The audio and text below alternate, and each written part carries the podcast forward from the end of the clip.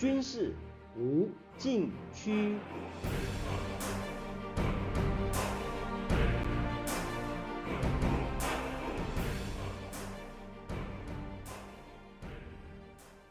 听众朋友们，大家好！您现在收听的是自由亚洲电台的军事无禁区栏目，我是栏目的主持人齐乐意。今天来谈北大西洋公约组织的最新动向。北约峰会六月二十九日在西班牙首都马德里举行，批准新版二零二二年战略构想，或者称战略概念，制定未来十年北约集体防御的优先发展事项与三个核心任务：威慑和防御、危机预防和管理，以及合作安全。这一份战略性文件把俄罗斯定位为对北约盟国安全。以及欧洲大西洋地区和平与稳定的最重大和最直接的威胁，同时首次提到中国以及北京对北约盟国的安全利益和价值观构成的系统性挑战。十二年前，北约战略构想曾经把俄罗斯视为战略伙伴，如今因为俄罗斯入侵乌克兰，使欧洲安全局势完全改观。九年前，欧盟与中国发表《欧中合作二零二零战略规划》，双边合作前景看好。如今，因为中国快速崛起和强势政策，使欧中关系陷入紧张对立。随着北约新战略构想的推进，今后十年世界多极政治势将重组，欧洲与亚洲的地缘战略格局也将相互联动。北约作为美国印太战略的侧翼开始成型，而中国和俄罗斯是否联手形成新的欧亚区块强权，目前并没有明显征兆。不论中俄是否联手，世界地缘战略格局都将改变。期间，俄罗斯的变数最大，中国的动向最具关键。北约新战略构想指出。俄罗斯入侵乌克兰，不仅破坏欧洲东部和南部国家的稳定，包括俄军在波罗的海、黑海和地中海地区的军事集结，以及与白俄罗斯的军事一体化，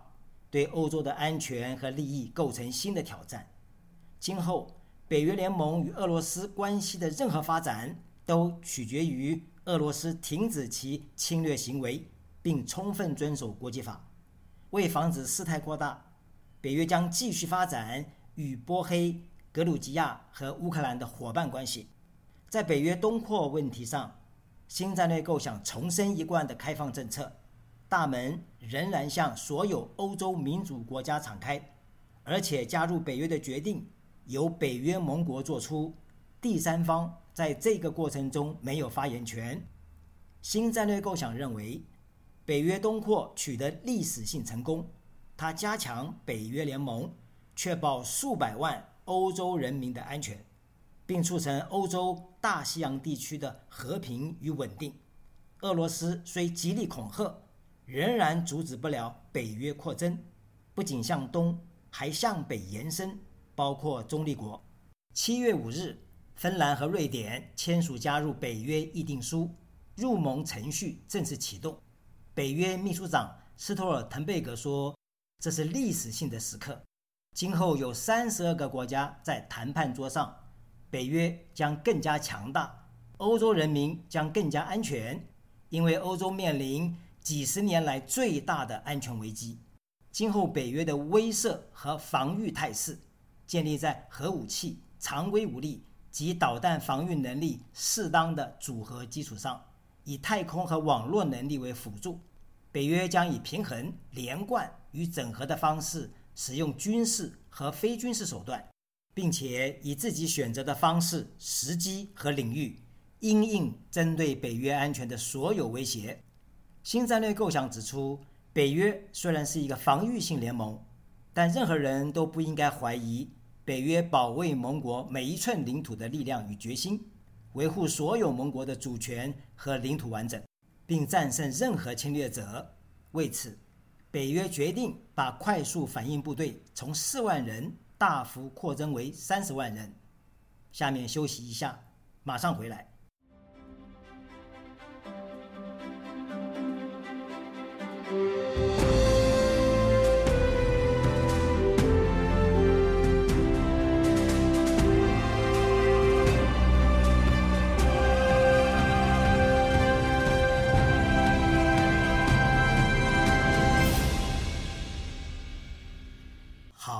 继续来谈。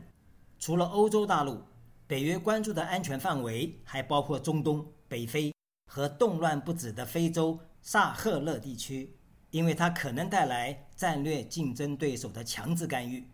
从世界总体战略环境来看，大国战略竞争以及各地普遍的不稳定和反复出现的冲突，已经重新定义北约对安全环境的认识。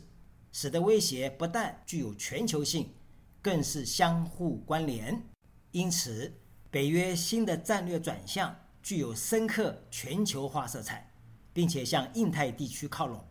新战略构想提出四十九项要点，其中第四十五项公开表明，印太地区对北约很重要，因为该地区的事态发展会直接影响欧洲大西洋的安全。北约将加强与印太地区新伙伴和现有伙伴的对话与合作，应对跨地区的挑战和共同安全利益。北约从欧洲走向印太，首先面对的是中国。北约新战略构想有四个部分，共四十九项要点，其中三项与中国有关，主要在战略环境的阐述。没想到，短短几年。北约国家对中国的看法出现如此大的转变。第十三项要点指出，中国公开的野心和胁迫性政策对北约的利益、安全和价值观构成挑战。中国使用广泛的政治、经济和军事工具来扩大其全球足迹和投射力量，同时对其战略意图和军事建设始终不透明。除此，中国恶意的混合型威胁和网络行动，及其对抗性言论和虚假信息，以北约盟国为目标，损害联盟安全。中国试图控制关键的技术和工业部门、关键基础设施以及战略物资和供应链。他还利用其经济杠杆，在欧洲建立战略依赖关系，增强其影响力。同时，力图颠覆基于规则的国际秩序，包括在太空、网络和海洋领域。中国和俄罗斯之间不断深化的战略伙伴关系和相互加强的企图，与欧洲的价值观和利益背道而驰。就凭这一项，已经盖刮北约认定中国的挑战不是某个领域或单一事件，而是系统性挑战。而且，这些挑战。在第十四项要点中，被指为涵盖欧洲大西洋地区。北约为此提出盟国捍卫共同的价值观和以规则为基础的国际秩序，包括航行自由。这一点显然是针对南海。第十八项要点涉及军备控制、裁军与核不扩散，内容除了指向伊朗和朝鲜继续发展核计划及导弹计划。中国也在迅速扩大它的核武库，并且正在开发日益复杂的运载系统，但是没有增加透明度，也无意参与军备控制或降低风险。从时机和内容上看，北约新战略构想可以说是呼应美国白宫今年二月公布的印太战略，彼此联动，相互策应。美国印太战略设定五大目标。其中第二项是建立区域内和区域外的联系。所谓区域外的联系，特别是指欧盟和北约。内容指出，美国将在印太地区和欧洲大西洋地区之间架起桥梁，在推动集体行动的共同议程上发挥带头作用。安全联盟和伙伴关系网络是美国最大的不对称优势。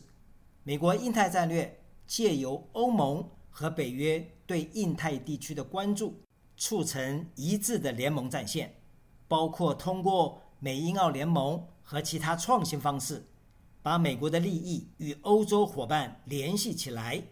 并且指出未来十年将决定印太战略所要维护的自由开放与国际秩序能否持续，而这段时间。与北约新战略构想的十年大计正好契合。下面休息一下，马上回来。